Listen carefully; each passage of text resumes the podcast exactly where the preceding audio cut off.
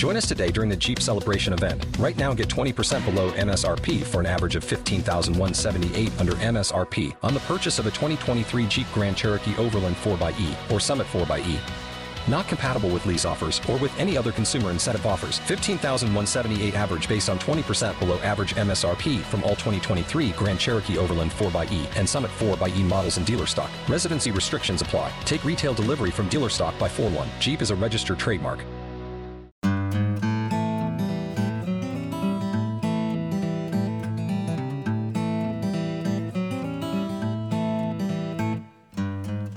Hello, friends. Dr. Tim Jordan here. Thanks for stopping by this podcast, Raising Daughters.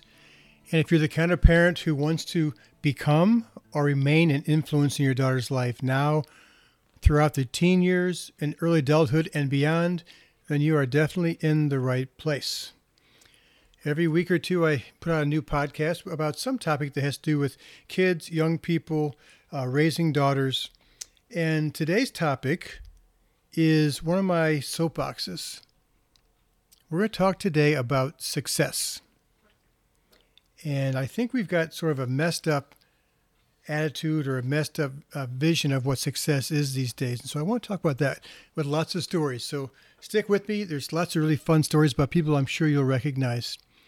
I remember years ago, years ago, probably 25 years ago, I found a story, and I don't remember where, but it was a story about some very wealthy people. It was 1923, and nine of the world's most successful financiers met in Chicago. All of them were rich beyond measure, and they could do anything they wanted with their money, could have anything they wanted. And let me tell you who, these people were, these nine successful uh, financiers. Charles Schwab, president of the largest steel company. Samuel Insull, president of the largest electric company. Howard Hopson, president of the largest gas company, Arthur Cutten, the great wheat speculator, Richard Whitney, the president of the New York Stock Exchange, Albert Fall, he was the Secretary of the Interior in President Harding's cabinet, Leon Fraser, president of the Bank of International Settlements, Jesse Livermore, the greatest bear on Wall Street at the time, and finally Ivar Kruger, the head of the world's greatest monopoly. That was 1923. And if you had looked at those guys, looked at their uh, resumes, you would have thought, wow, these are successful people. Let's fast forward 25 years to 1948 and see what became of these nine successful, quote unquote, people. Charles Schwab died bankrupt and lived on borrowed money for the last five years of his life. Samuel Insull, the president of the largest electric company, died a fugitive from justice and penniless in a foreign country. Howard Hopson, the president of the largest gas company, was insane. Arthur Cutten, who was a great wheat speculator, died abroad insolvent. Richard Whitney, um, the president of the New York Stock Exchange, was released from Sing Sing Penitentiary. Albert Fall, the president of the Bank of International Settlements, was pardoned from prison so he could die at home broke. Leon Fraser, uh, died of suicide. And finally, Ivar Kruger, head of the world's greatest monopoly, also died of suicide. You probably wouldn't have predicted that ending for the world's nine most successful, wealthy financiers in 1923, but 25 years later, that was their end result. So I think in this culture today, we value things like getting rich and being famous and getting your, your five minutes of fame and getting lots of views on YouTube or TikTok. We value things about looking good. I also read an article recently by a man named Kumar Mehta where he's talking about exceptional people. And in his research, he, he felt like exceptional kids uh, tended to grow up in homes where pursuing excellence, pushing the boundaries were always expected, not merely desired. He, he was kind of endorsing parents creating a culture of striving and competition inside the home, promoting early specialization, and being really competitive from an early age, even in small things. Everything was a competition in the homes of these people, he felt. He also pushed the idea that kids need to choose early, choose their specialization, to focus narrowly, and to never worry, to never waver, to practice repetitively and often, and to, and to be pushed to decide what you should be before first figuring out who you were.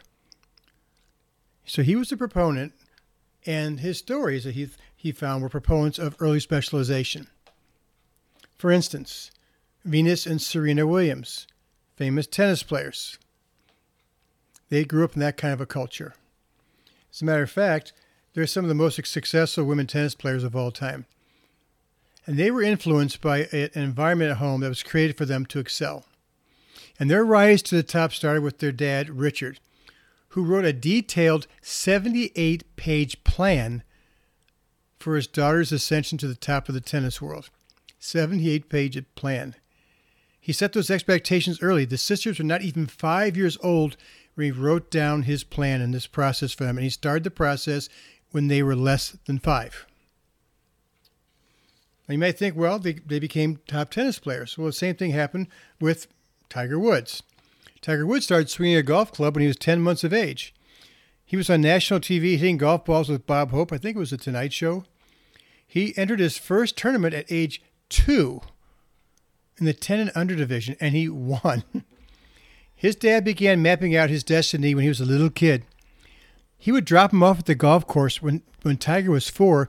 He would stay there by himself all day playing with old guys and winning money. And his dad felt like he hadn't done his best with his three kids from his previous marriage, so he poured all of his energy into Tiger's golf career. Here's the kicker when Tiger started Stanford University, his dad told everybody he'd be bigger than Gandhi, bigger than Nelson Mandela, and bigger than Buddha because he was the chosen one. No pressure there, right? And yes, Tiger got to the top of the golf world as a young man, and his life is a mess. His life has been a disaster. I hear all the time, all the time when I'm working with kids in my office their parents telling me that they're trying to do anything they can to give their kids a leg up. They want their kids to have an edge. And so for so many parents today, childhood has become a race to the, to be the best, a race to the top. And back in the 50s, we talked a lot about keeping up with the, with the Joneses, which meant the family next door who got a new washing machine or a new appliance. Today, it's not about appliances. Everybody's got cool things and they've got phones and devices. Today, it's about keeping up with the Joneses children. And we noticed that the kid across the street, your, your son or daughter's friend, is going to three sports camps this summer, and you haven't signed your, your daughter up for anything. So all of a sudden, we're on the phone, sign our kids up because we've got to keep up or they're going to get behind. They won't be able to make a club team. They won't be able to make their, their high school team. They won't be able to get a college scholarship. And that kind of angst, can you feel it in my voice? That angst is so present in so many parents today because that's the vision of success. That's what our, our uh, parenting is about. It's about getting our kids to the top. We've also been pushing, as I've talked about previously in blogs and podcasts, this one narrow path to success where our kids have learned from a very young age that their job, their job is to get straight A's in school, get into a good high school, get straight A's, uh, be able to be accepted into a very top elite college so they can get this really cool job and then make a lot of money. Although that kind of path doesn't fit for most people. I ask young people when I see them in my counseling practice, what percentage of people aged 22 to 35 in the U.S. today have a four-year college degree? And most most girls in high school and college who I ask will say things like, 60%, 80%, 70%, even though the answer is about 30%. That 70% of people in this country do not have a four year degree.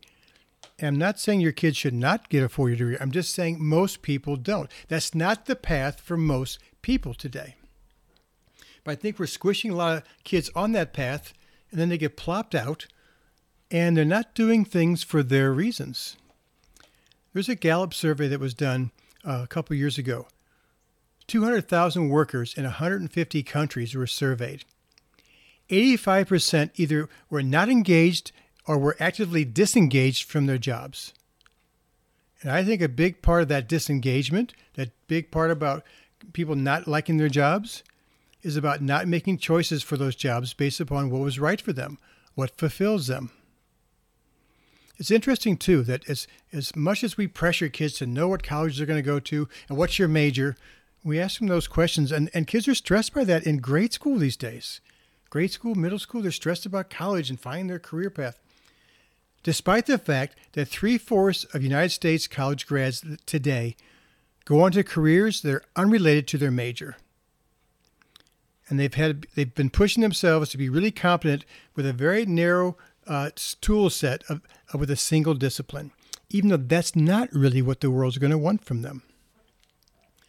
So I've worked with the kids for 30 years. I've listened a lot. I also read tons of articles. And there's several books I want to mention here because I got some of my thinking over the years from some of these some of these authors. Uh, the book Range, which is a recent one by David Epstein. The Talent Code by Daniel Coyle. Dark Dark Horse by Todd Rose. And The Element by Sir Ken Robinson. Those are some of my favorite books when it comes to topics like this.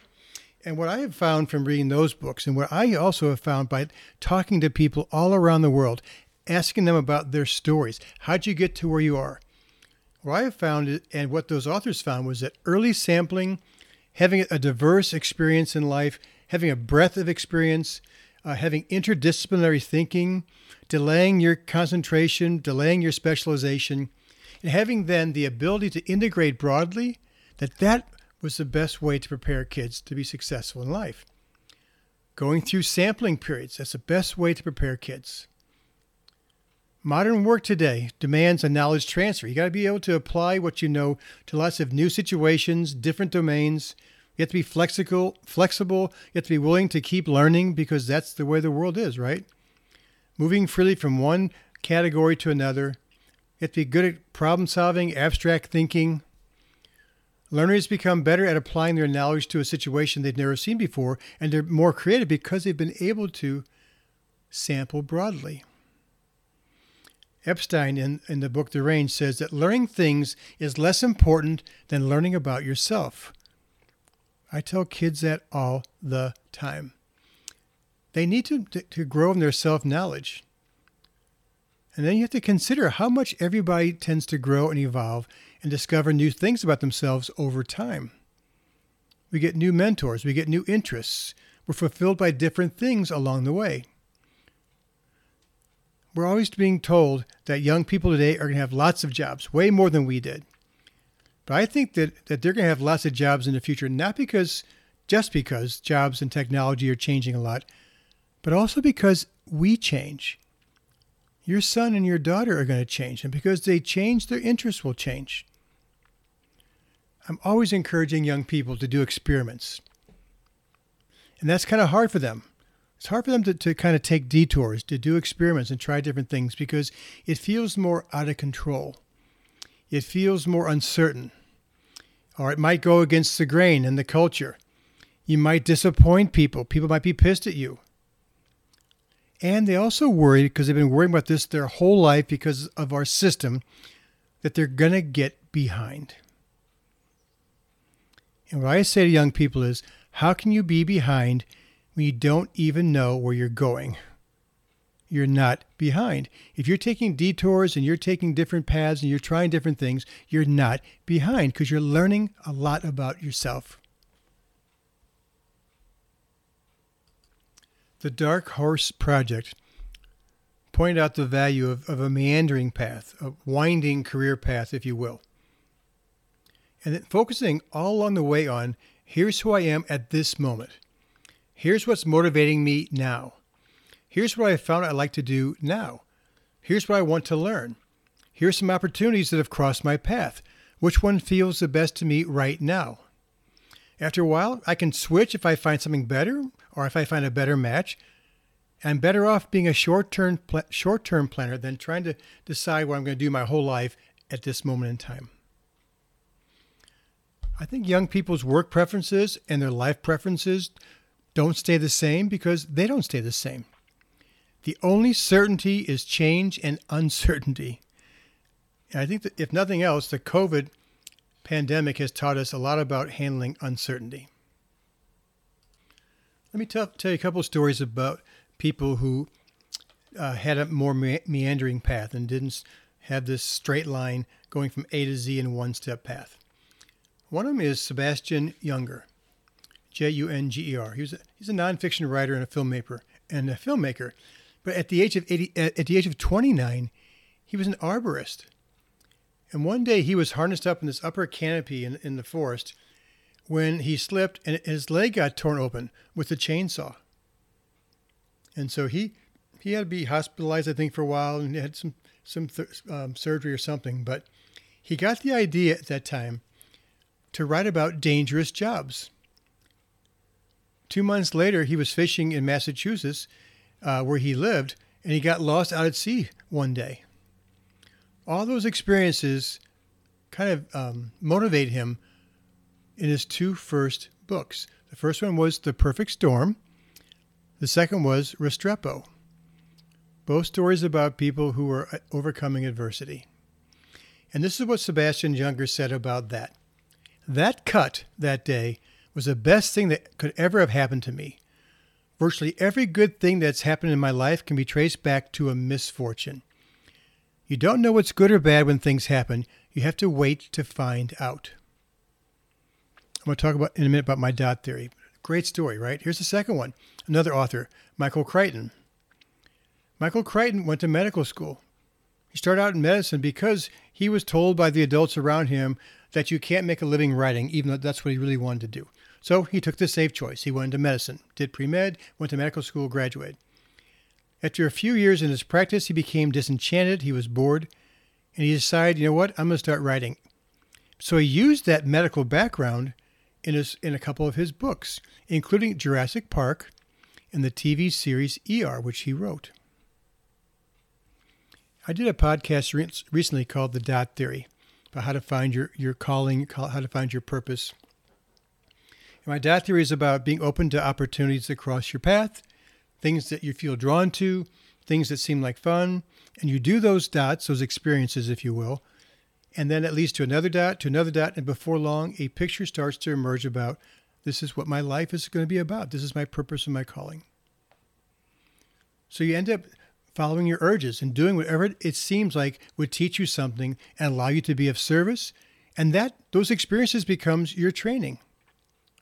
And those diverse experiences accumulate, they add up. So we do what's needed, we, we do what we're drawing we're drawn to at the time. And the only plan is to do things that are interesting, maybe things that are needed at the moment. And at the end, and I've experienced this with, with several dot drawings. At the end, you can look back and go, I never thought it, it would lead to this. I never envisioned this ending. That's how life works for most people. We meander. We don't go A to Z, we go zigzag, zigzag, zigzag. I remember when I was in college, I didn't know what I wanted to do those first few years. I, I knew I wanted to work with kids, didn't know how. So I thought maybe I want to be a, a teacher, maybe a pediatrician. Uh, I thought a little bit about acting. I'm not sure why. I had never done that in high school. But anyway, so my first two years, I took like the pre med biology and the pre med chemistry. I took a bunch of education classes. I was uh, in a in three different plays. And at the end of my sophomore year, I kind of needed to decide my major, right? And I, I remember going a couple times a year into the office of, of Brother Donahue, Brother John Donahue, and he was the pre med advisor. He was a great guy. I, I, would go in there feeling kind of discouraged, kind of like I don't, and kind of confused. I always walked out of there feeling way better about myself. I went to him at the end of my sophomore year. You know, I told him I'm not sure what to do. I'm thinking about being a teacher. I'm thinking about being a pediatrician. And he told me something that was became a really important piece of advice for me. He said, "You know, you love kids." He said, "You'd probably be a great teacher. You'd love it. You do a great job." But he said you might at, at some point become a little bit bored with that, might get a little bit, you know, whatever. So you might be able then to become a principal. He said, but there aren't too many other options beyond that. He said, if you go to, to, to medical school and you get the MD behind your name, in the long run, that will probably open up a lot more doors for you. He said, I'm not telling you what to do. I'm just saying you might want to think about making a choice that'll keep open the most uh, options for your future. And that was one of the main reasons why I decided to go into pre med. I chose that option because I thought it would give me the most promising range of options after, after I got it. I saw in one of those books that the word amateur is from the Latin word for a person who adores a particular activity. So I think most of us find our thing when we're, when we're doing things that we're drawn to. We're amateurs, but it's not like we're some goofy, you know, thoughtless person. We're doing things and we're learning all the time. In the book Range by David Epstein, he revealed that many of the top performers in their fields were not were not specialists from an early age. They were generalists who took the time to explore lots of different paths, and many of them delayed choosing a focus till they had found their right fit. He says they pinballed around, they didn't focus on the long term. Instead, they said, Here's who I am right now, here's the skills that I have, here's what I want to learn, here's the opportunities right in front of me right now, and they had the courage to grab those opportunities. Or in my in my verbiage, their dots. The culture is telling kids that the definition definition of success is is to become wealthy and be and have high status by climbing the traditional institutional ladder. Know your destination, work hard, put your nose to the grindstone, stay the course. That's what my parents' generation learned, and that's what they kind of imparted to, to my generation. And someday, if you do that, you will you will retire, and then you can have fun. That was kind of like the mantra, right? Happiness was the reward for staying the course. You retire and then you can start doing your life. And that was like the one way, the one mold. Everybody climbs the ladder. You do the same thing as everybody else, but just do it better. That was kind of like the path. That was the definition of success. I read, I read an interesting book called The Talent Code a couple years ago. And the, and the author, uh, Daniel Coyle, had researched and, looked at lots of people who were masters of their craft, artists and musicians and people like that. And one of the things that he found was that most masterpieces came not from quality, but from quantity. That the times when an artist like uh, Michelangelo or Beethoven, the time when they were pumping out the most of their craft was when a, a masterpiece emerged. It wasn't sitting down and grinding it out and working for years on this one sculpture to try and make it perfect. That that was not how most masterpieces pieces came to be. And lots of artists and lots of writers and people like that, they'll start stories and they'll they get bored, they stop, they move on to another one. And when I think I've seen a lot of parents in my day, when they see that their daughters doing that, like if they're writing stories not finishing them, they try and push them to finish. But the truth is, that's a great process. Move on to what you're interested in.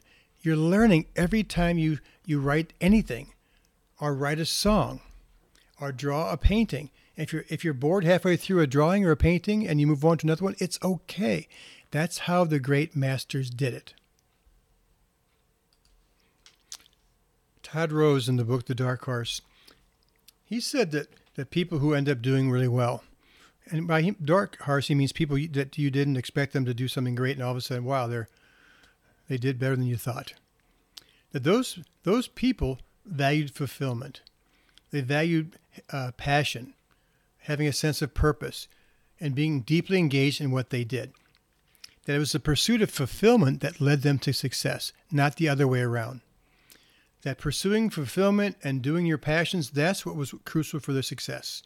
The payoff for attaining excellence was that the payoff was fulfillment versus being fulfilled at the end of your prescribed path and years of grinding it out.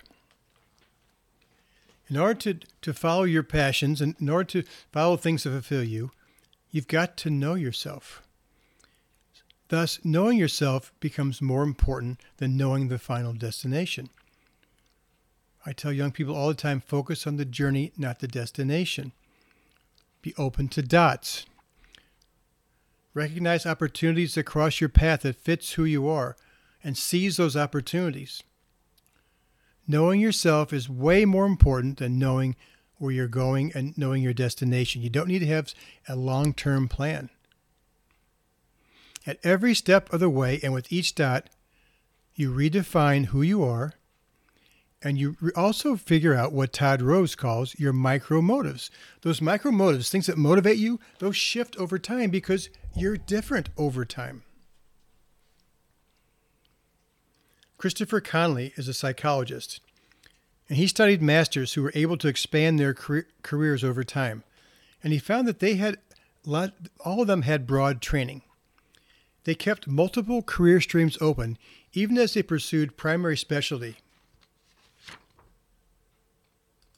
So again, it wasn't what he didn't find was people just picking one thing early on, specializing early, and then pursuing just that thing.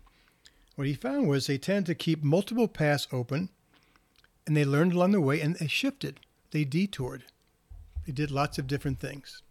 In order to do that, a couple things need to be in place. Number one, our kids have got to learn how to get quiet, go inward, and access their intuition.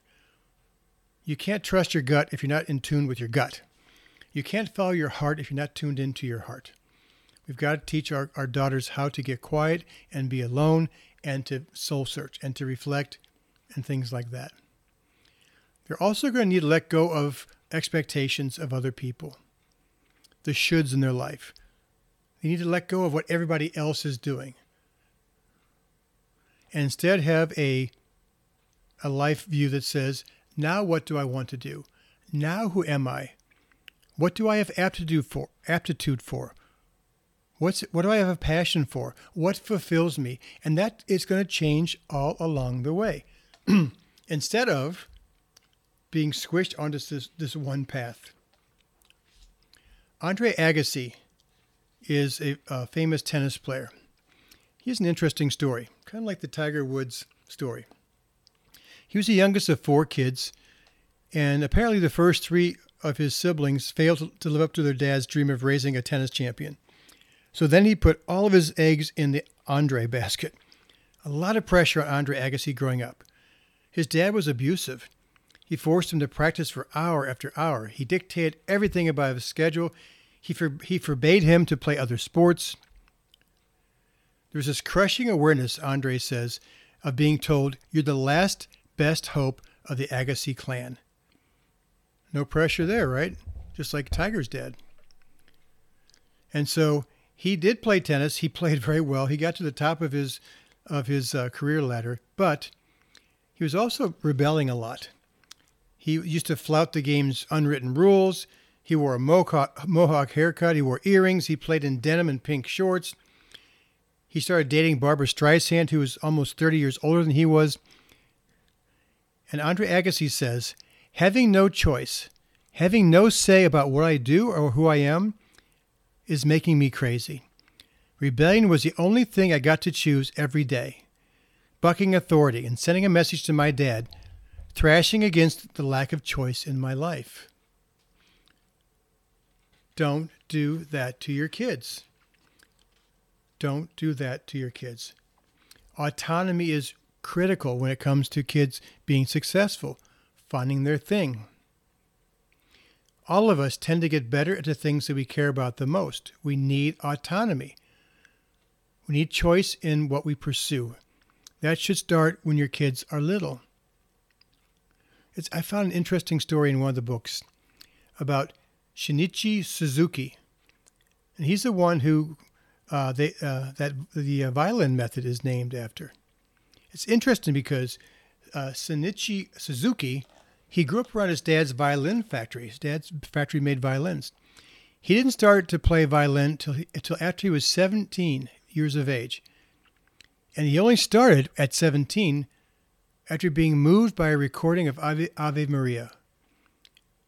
He learned by ear. He learned because he loved it. He was passionate about it. Later on in his life, he got lessons and became a performer and then an educator.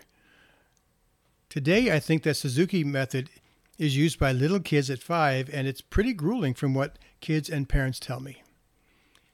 That really wasn't the way he grew up. I, I did a, a blog or a podcast a while back reminding us not to value achievement over things like social emotional learning. Don't value achievement over compassion and empathy. And when kids' parents value achievement more, those kids are more stressed and they don't do as well. That's that's been studied. They just don't do as well. When your kids are into the violin, or they're into soccer, if they're into drawing, if they're into acting, all along the way, ask them why they love doing those activities. I had several girls in my office this week who I asked them, you know, uh, how they did in school, and they both kind of looked sheepish. And they, I said, well, you know, what kind of grades do you want to get in school? And they were like A's, and I said, well, why do you want A's? And both of them did. I've I've heard a million times, which is they kind of blushed and they said, well, I, you know, I, and they they actually said to me, I don't know. I don't know. I want your kids to know why they love to do what they do acting, drawing, playing volleyball, whatever it may be. And if they want A's, why I want them to get A's because that's what they want, because for their reasons. Um, I told a story in a, in a recent podcast about one of our camp counselors, Marissa, who learned how to rock climb when she was in college. She wanted something different than getting wasted. And she said that what she liked the most about rock climbing, besides being out in nature, was she loved the teamwork aspect of it.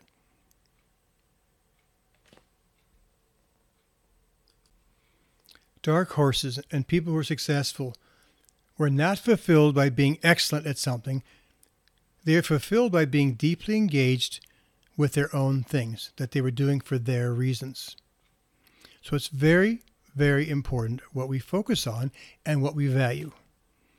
And I'm encouraging each and every one of you who are, who are listening to this podcast to teach kids to value their urges, their intuition, to follow their heart, and, and to also value fulfillment at every step of the way. And if something uh, doesn't seem fulfilling, if there's something that you're bored with and don't want to do, try something different. We need to value meandering. We need to value kids taking detours. That we need to value kids having a breadth of experience, uh, doing experiments, experimentation. We need to value the wisdom of deep experience also when kids get fully engaged in something because they chose it. And when they choose activities, they get more engaged. They're much more likely to experience those flow moments where they lose time. They get really into it. They learn the most then. They're the most passionate. But they also have the freedom to change course. Talk to your kids about what success means to them whether it's, whether it's getting good grades or scoring a goal or whatever it may be, or getting into a good college, ask them what it means to them. So it's not about you. And also make sure you, they see you modeling that. that. That success for you is not about you know being rich or being famous or or having a bigger house or a bigger car or or proving yourself all the time. Talk to them about what makes what makes you tick what fulfills you. Talk to them about why you love your job, which I hope you do. If you don't, show them the way by maybe making a detour, trying something different. I want them to see that modeled. That's often the best, the best uh, teaching for our kids. I hope this was valuable. Um, you might listen to this podcast with your kids, or if you've already listened to it, which you have, then maybe listen to it again with your kids, especially if they're in high school or beyond.